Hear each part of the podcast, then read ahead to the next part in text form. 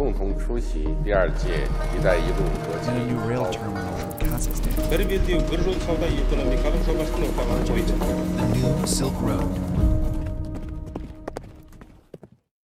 Здравствуйте! Добро пожаловать в подкаст «Китай, Евразия и все остальные». Подкаст о поясе пути, больших играх и другой геополитике. Я ведущий Руслан Изимов.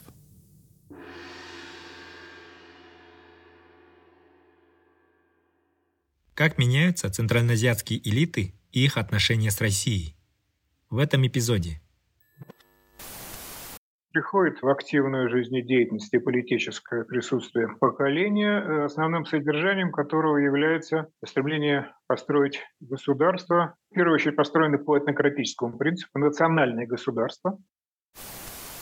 Чем характеризуется эта политика России? Тем, что она все более и более превращает страну в изгоя.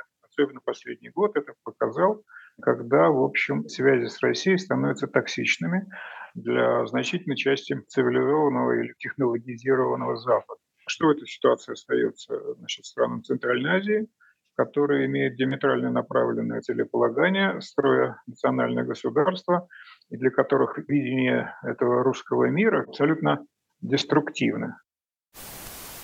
Проблема, с которой столкнулась сегодня Россия. Ей становится некуда девать свой газ. А единственным серьезным покупателем этих ресурсов остается Китай. Но до Китая можно дотянуться только через территорию Центральной Азии. Поэтому это такая газовая ловка.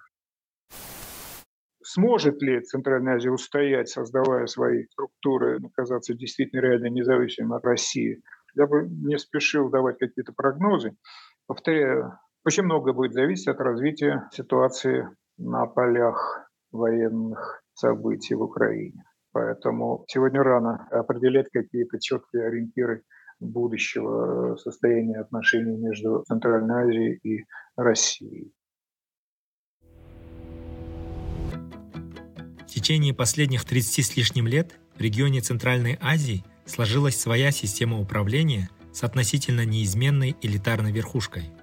Все это время трансформации в обществах происходили под давлением широких, часто внешних процессов – рост или снижение цен на сырье, геополитические события, мировой экономический кризис или изменения в соседних – России и Китае.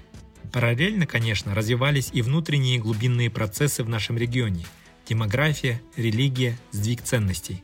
Но при всем при этом верхушка власти оставалась той же. Центральноазиатские элиты построены на уникальных, закрытых и тесных отношениях власти и небольшой группы клиентского бизнеса. И эти отношения сохраняются вне зависимости от того, сменился ли прежний президент, пришел ли на смену его сын или близкий соратник. Однако сегодня эта элитарная несменяемость, может быть, испытывает самый большой шок на фоне войны в Украине. Грядущие с этой войной изменения могут снести многие устои, и в том числе устойчивость всей евразийской патронально-клиентской традиции. Небольшой экскурс в недавнюю историю помогает понять, что не так с транзитом власти в странах Центральной Азии. Происходит ли смена элит Центральной Азии? Как меняются ее отношения с Россией? На эту тему мы беседуем с независимым политологом из России Аркадием Дубновым.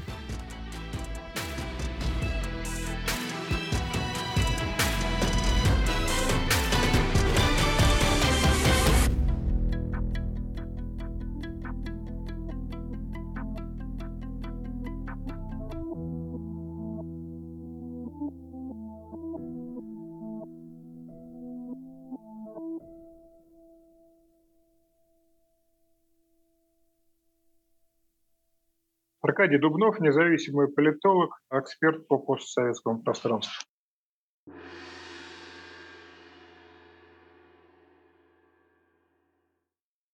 Вы много пишете о внутренних режимах в Центральной Азии.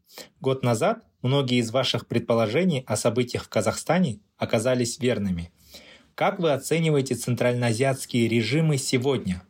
Вот во всех странах, кроме Таджикистана, произошла смена власти – но в своей сути, кажется, поменялось немногое. На днях даже в Кыргызстане сообщили о том, что в стране закрывается радио «Азатык».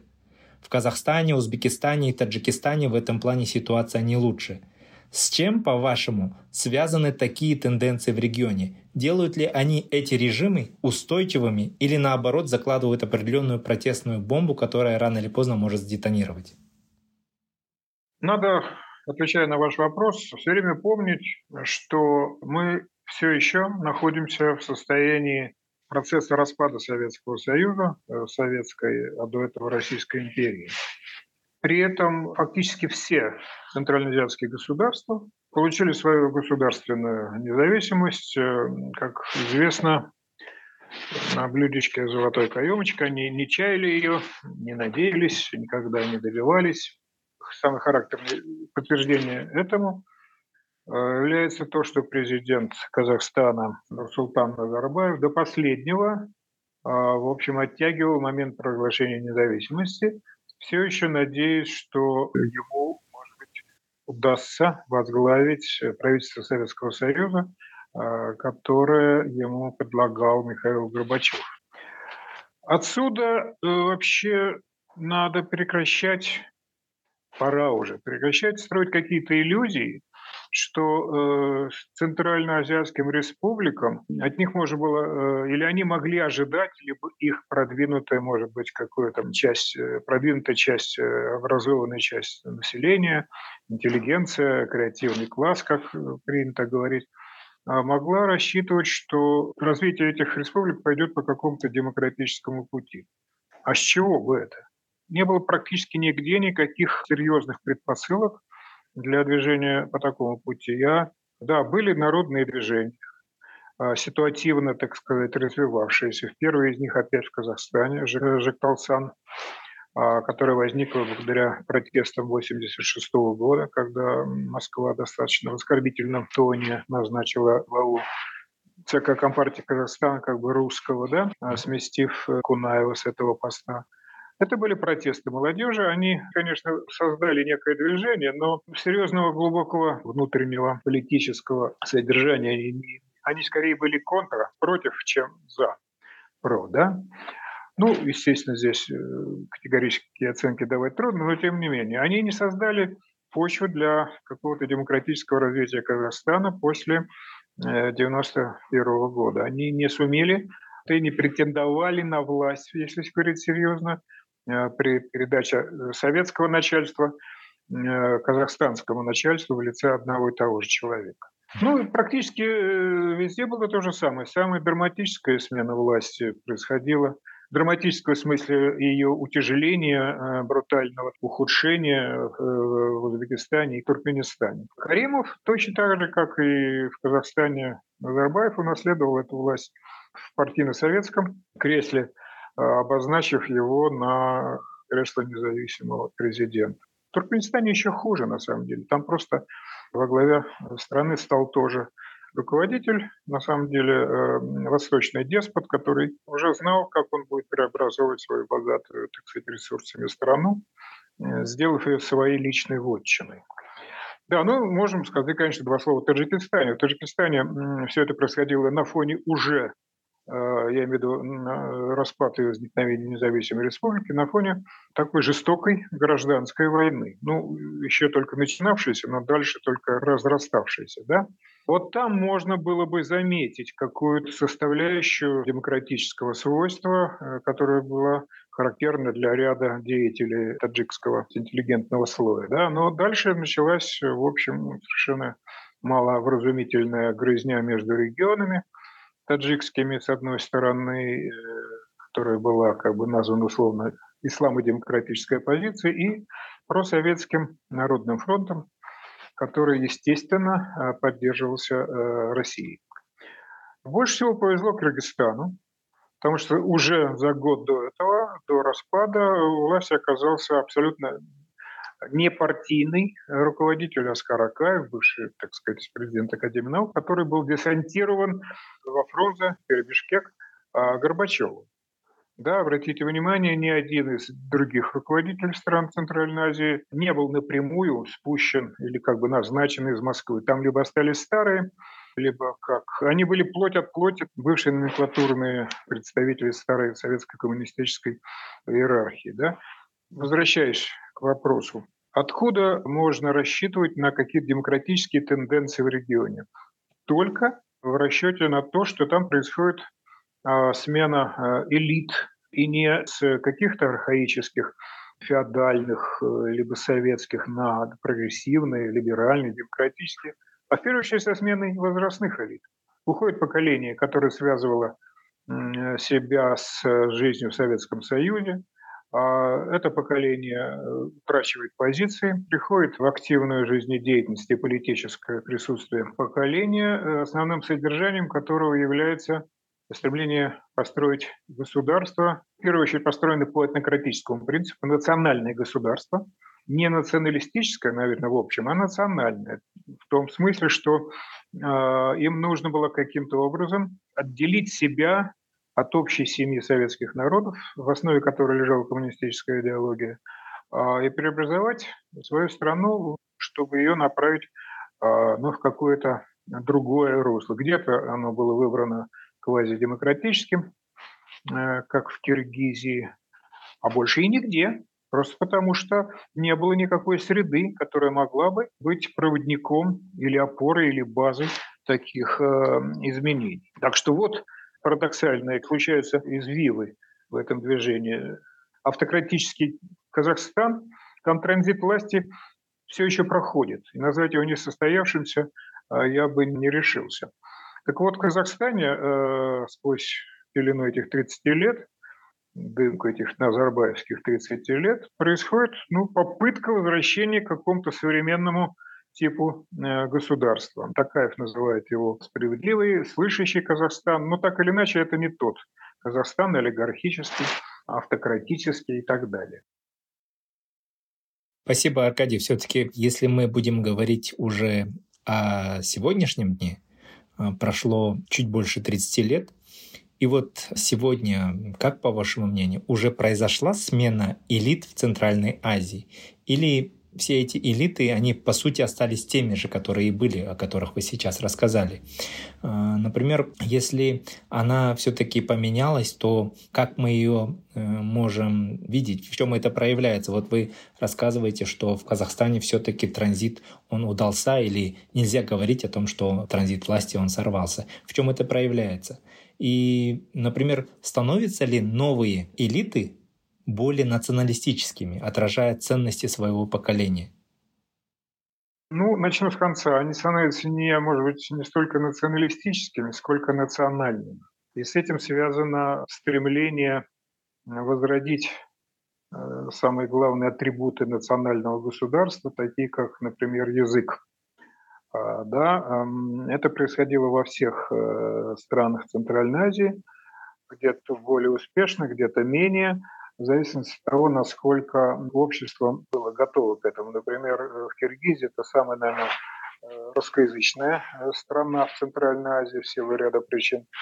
А, например, э, скажем, Таджикистан, либо Туркменистан в большей степени, наименее, так сказать, русскоязычные, да, но это зависит еще от этнического состава населения, да, каких-то традиций.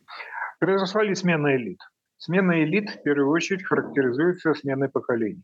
Да, выросло поколение 30 плюс, 25 плюс, которое не связывает себя э, с советским опытом жизни, советской идеологией и с очень жесткой привязанностью и ориентацией на Москву. В этом смысле, очевидно, не произошла, а происходит. Это, так сказать, такое, как в английском языке есть такое present continuous, то есть продолжает. Повторяю, в Казахстане сегодня это наиболее выразительно выглядит, просто потому, что э, Воленс-Нолин, события января 22 года, э, привели вот к категорической попытке смены элит. Если считать в Казахстане элитой правящую семью и олигархат, завязанный на эту правящую семью понимаете, да? А вот и вся казахстанская элита, все за эти 30 лет, ее можно было назвать, так сказать, назарбаевским кланом и назарбаевским олигархатом. Все, кто пытались выйти из этого круга, были либо уничтожены, либо изгнаны. Вы говорите о наследственности, да, власти. Ну, разумеется, наследственность имеет значение. Вот посмотрите на то, как пытается обозначить семейным образом передачу власти в такой стране, как Таджикистан или Туркменистан. А в Таджикистане э, эта власть принадлежит точно так же семье Мали Рахмона и связанному с ним, так сказать, предпринимательству, которое там не так сильно как бы э, развито в силу, в общем, достаточной бедности страны. А, и то не удается пока э, этот транзит семейный по личностным, э, так сказать, обстоятельствам. Да? Наследник по мужской линии, как это должно случаться в этом регионе, пока оказывается не готовым, да и вряд ли окажется готовым к управлению страной, какой ее создал Рахмон. Я говорю о Рустаме Мамали, который как бы уже долго готовится к власти на постах председателя Душанбе, либо там главы парламента, да? А передать власть, например, э, дочери, наверное, как-то Рахмон не, не решается. Дочь Азада, руководитель его многолетний аппарат президента, утверждает, что вполне сильная как бы, э, персона не могла бы обеспечить сохранение власти в руках семьи. Но вот пока этого не происходит, в силу определенных вот традиций региона и самого Таджикистана. В Туркменистане мы видим, происходит, но страна – это особый случай, который характеризуется просто вот характером того персонажа, который оказался у власти в этой стране при распаде Союза. Будь там э, другой человек, случайно оказавшийся, может быть, там э, гораздо больше бы лихорадил страну, с одной стороны, да, потому что непонятно было, э, к какому пути может идти страна, который очень легко и быстро можно э, добиться какой-то цели эм, удержания сохранения власти, пользуясь необъятными значит, газовыми запасами. Да, а, ну вот э, я пошел по самому легкому пути и обеспечил власть себе, пользуясь вот этим э, очень большим запасом прочности, который обеспечил интерес к Туркменистану в мире.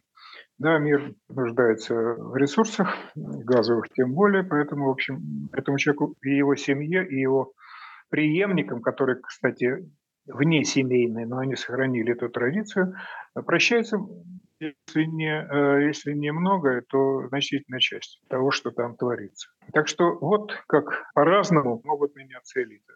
Поколение вроде поменялось в Туркменистане, но никакого влияния э, эти поколения, которые живут своей жизнью, интересуются только, так сказать, выживанием, а при том, что меняется наверху э, ханы, э, даже другого поколения, внизу ничего не меняется. Это традиционное феодальное общество, которого в ближайшие годы, на долгие годы, я думаю, никаких перспектив вырваться из этого порочного круга не будет, потому что оно, в общем, поддерживается внешним миром. А давайте вместе посмотрим, как смена элит в странах Центральной Азии влияет на внешнюю политику. Как мы можем наблюдать, внешняя политика руководства стран Центральной Азии становится все более изощренной и в поиске дополнительных альтернатив. В этом контексте вот именно новое поколение политиков Центральной Азии, кажется, уже менее ностальгирует по советскому прошлому. Как по-вашему, влияет ли это на развитие их отношений с Москвой? Действительно ли они деколонизируются? Что об этом думают в самой Москве? 30 лет после распада, особенно последние 22 года времени путинского управления в России, особенно последние 10 э, лет этого правления, обозначили серьезное расхождение путей целеполагания э, России, с одной стороны, в своем развитии, да, и э, страны, если мы говорим про страны Центральной Азии, другой стороны. Развитие России, повторяю, последние 10 лет характеризуется стремлением восстановить влияние достижимых пределов, создать некую такую новую империю, где центральным содержанием ее является так называемый русский мир. Возможно, с расчетом на то, что эта идеология позволит э, в каком-то отдаленном, близком или коротком будущем возвращать себе территории, которые этот русский мир считает исконно ему принадлежащими. Но это развитие кардинально противоречит целеполаганию э, республик, в том числе Центральной Азии. Они хотят, э, да, и чем характеризуется эта политика России? Тем, что она все более и более превращает страну в изгоя. Особенно последний год это показал, когда, в общем, связи с Россией становятся токсичными для значительной части цивилизованного или технологизированного Запада. Что в этой ситуации остается значит, странам Центральной Азии, которые имеют диаметрально направленное целеполагание, строя национальное государство, и для которых видение этого русского мира абсолютно деструктивно, если не сказать более опасно. Понятно, что этим и определяется э, в той или иной степени немного разнящаяся между собой, но внешняя политика всех централизированных государств.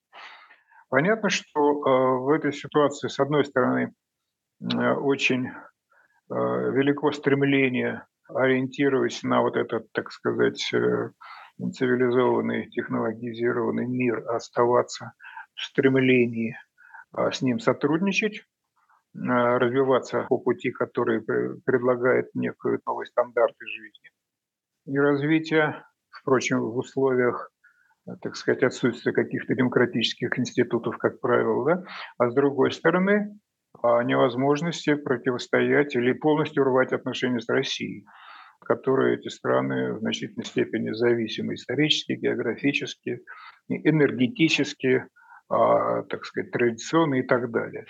А вот эта двойственность, вот эта, я бы сказал, диалектичность э, внешней политики, которая должна одновременно следовать одному и другому курсу, она э, часто приводит к срывам, да, потому что не все лидеры или все, не все, так сказать, элиты в этих странах одинаково изощренно умеют лавировать вот в этом сложном конгломерате отношений. Ну вот примером этого, кстати, э, является длящийся процесс а, реализации идеи Москвы по созданию так называемого газового союза между Россией, а, Узбекистаном и Казахстаном. Особенно, так сказать, это сейчас, я бы сказал, нервически проявляется этой зимой, когда э, в Узбекистане ну, отчасти в Казахстане разразился, так сказать, энергетический кризис, связанный с холодами, недостатками, э, недостачей газа а для внутреннего потребления. Да? В этот момент, конечно, предложение Москвы кажется очень заманчивым. Но а, и там, и там, в обеих столицах, и в Астане, и в Ташкенте, пытаются противостоять созданию этого э, союза, пытаясь избежать наднациональной структуры в рамках этого э, союза, которая могла бы обозначать некий политический союз. Да? И готовы идти на заключение каких-то двухсторонних контрактов. Короче говоря, пытаясь избежать возвращения к союзным, хоть и в малом таком объеме, э, структур. Да? И вот это довольно, я бы сказал, показательный, яркий пример э, вот этих проблем. Ведь в конце концов эм, аналитики отдают себе отчет в том, что Москва, конечно, очень добрый барин, готова делиться газом, но основным содержанием, например, идеи этого газового союза является проблема, с которой столкнулась сегодня Россия. Ей становится некуда девать свой газ. Она пытается найти новые источники сбыта, а единственным серьезным покупателем этих ресурсов – остается Китай. Но до Китая может дотянуться только через территорию Центральной Азии. Поэтому это такая газовая ловка. Мы как бы, да, конечно, э, готовы помогать Казахстану и Узбекистану, но целевая установка является увеличение экспорта российского газа в Китай, что рассматривается как конкуренция со стороны центральноазиатских стран. Вот такая очень необычная ситуация возникла именно на фоне событий 22 года после 24 февраля. Да, это интересный вопрос, которым задаются не только в Казахстане, Узбекистане и в целом в регионе.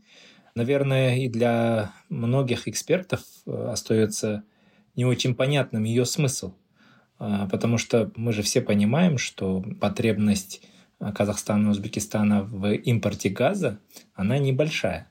Да даже если она была бы максимальная, которую мы импортируем, все равно это не тот объем, который хочет Россия продавать, да, как вы правильно сказали, излишки. А, но и та инфраструктура трубопроводная, по которым мы экспортируем наш газ в Китай, она тоже ограничена по объему. И она полностью заполняется сегодня, особенно вот э, если мы говорим о газе, который идет из Туркменистана в Китай. То есть поэтому здесь наверняка э, мотивы все же больше политические, чем энергетические. А еще хотел бы, Аркадий, один момент уточнить, хотел узнать вашу оценку. Вот когда мы говорим о том, что э, все-таки интересы России и стран Центральной Азии сегодня, они в некотором смысле диаметрально противоположные, да, как вы сказали, Россия пытается, особенно нынешний режим, построить новую реальность, где будет в центре русский мир, э, что, естественно, не отвечает интересам государства Центральной Азии. А вот в этой связи, как вы оцениваете вероятность агрессии России уже против стран Центральной Азии, в первую очередь в отношении Казахстана. Потому что об этом была речь в прошлом году, особенно весной, летом. Какие у вас оценки по этому поводу? Вы правы. Э, если мы говорим о такого рода э, угрозах, то в первую очередь, конечно, их можно рассматривать только с точки зрения опасностей для Казахстана в силу э, географии, и истории. Да? Мы не будем повторять эту мантру про северные территории Казахстана, которые следовало вернуть как подарок русского народа при э, разводе с Россией в 1991 году. Да?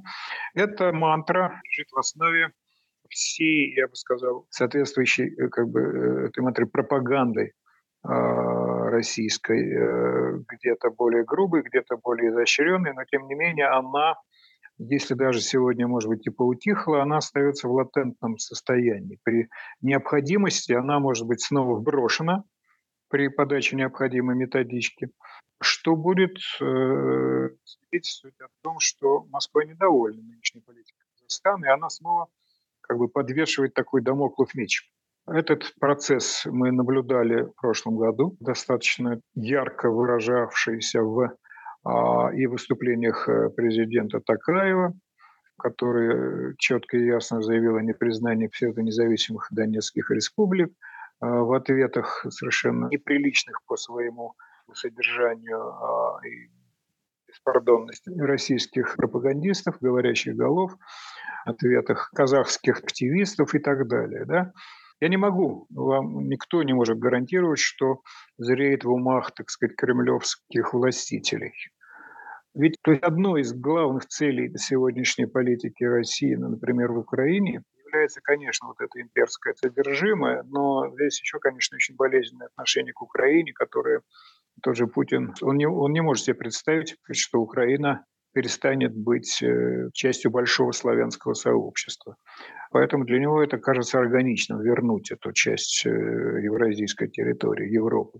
Что касается Казахстана, э, то, в общем, по большому счету в Кремле могут себе прекрасно представлять, что Россия может э, как бы оставаться в нынешних границах и сохраняя северные казахские, казахстанские территории в составе Казахстана. При условии, если Казахстан себя будет более чем лояльно вести по отношению к интересам России. Вот сейчас, последние месяцы, я бы сказал, мы наблюдаем попытку вернуть российско-казахстанские отношения к весьма прагматичному стилю, взаимовыгодному.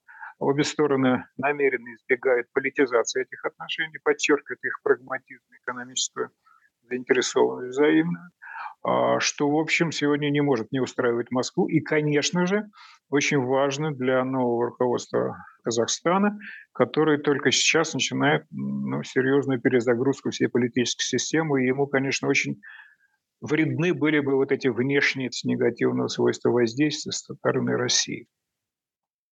Да, спасибо. К слову, а как меняется отношение российских властей к центральноазиатским мигрантам? Их численность, вопреки ожиданиям, не снижается. Более того, есть данные о том, что увеличивается число мигрантов именно из Центральной Азии, которые желают получить российское гражданство. Чем это объясняется? В общем, здесь особенно ничего нового я не скажу.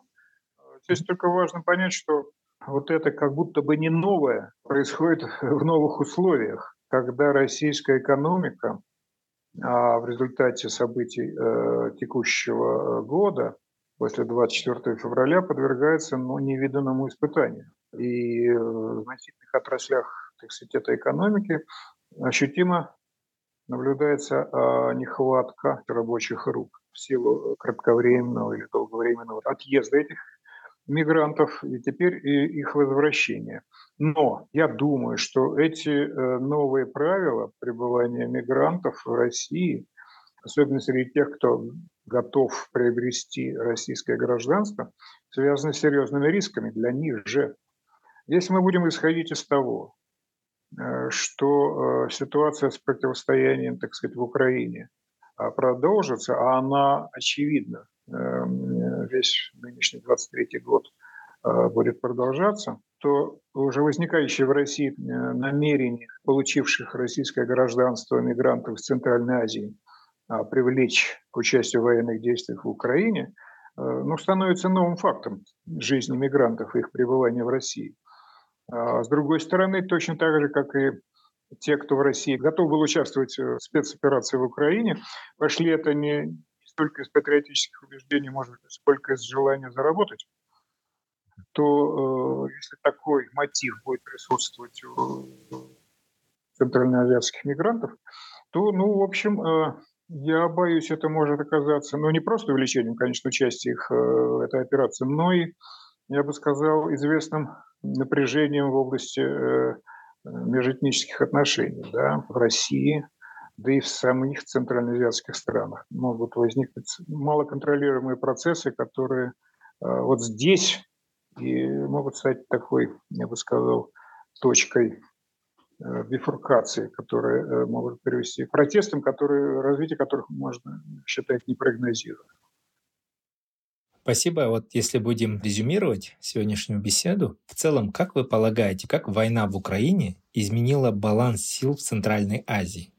Является ли стремление стран Центральной Азии отдалиться от России долгосрочной тенденцией? Могут ли государства региона, например, отстроить собственные региональные системы коллективной безопасности, экономическую интеграцию и какие-то общие культурные ориентиры?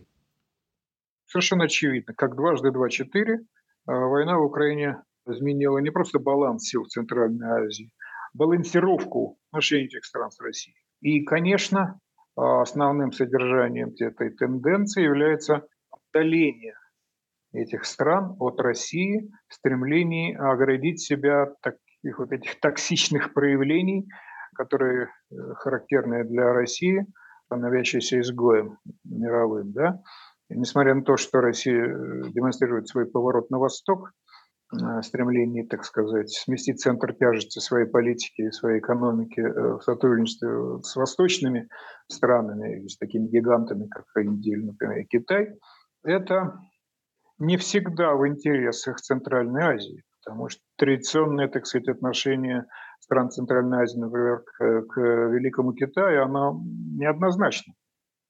А, и не вполне будут вписываться в тенденцию, так сказать, которая наблюдается в России а, на усиление союза с Китаем. Это первое. Второе. Является она долгосрочной тенденцией. Понимаете, эта тенденция уже проявлялась и ранее.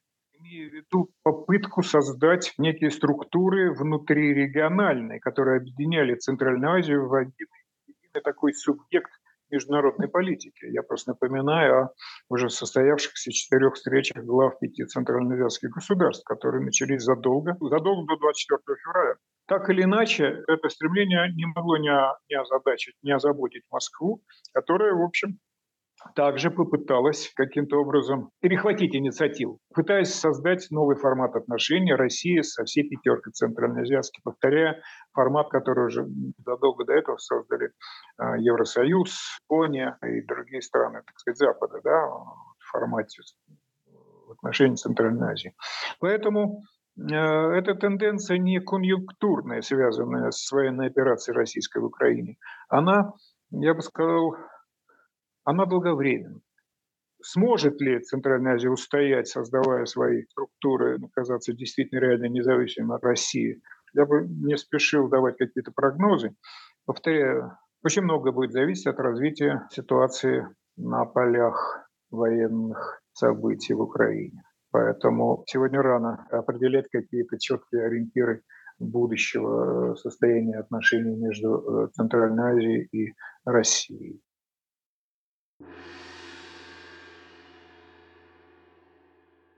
Благодарю вас за содержательную беседу и оценки. Было очень интересно. С нами был Аркадий Дубнов, независимый эксперт из Москвы. Все эпизоды нашего подкаста вы сможете найти на подкастинговых платформах Apple, Google подкасты, Spotify, Amazon, Яндекс.Музыка и другие. На сайте Каан мы также размещаем текстовой транскрипт каждого эпизода и полезные ссылки на отчеты, доклады, книги и биографии наших спикеров. Спасибо за внимание.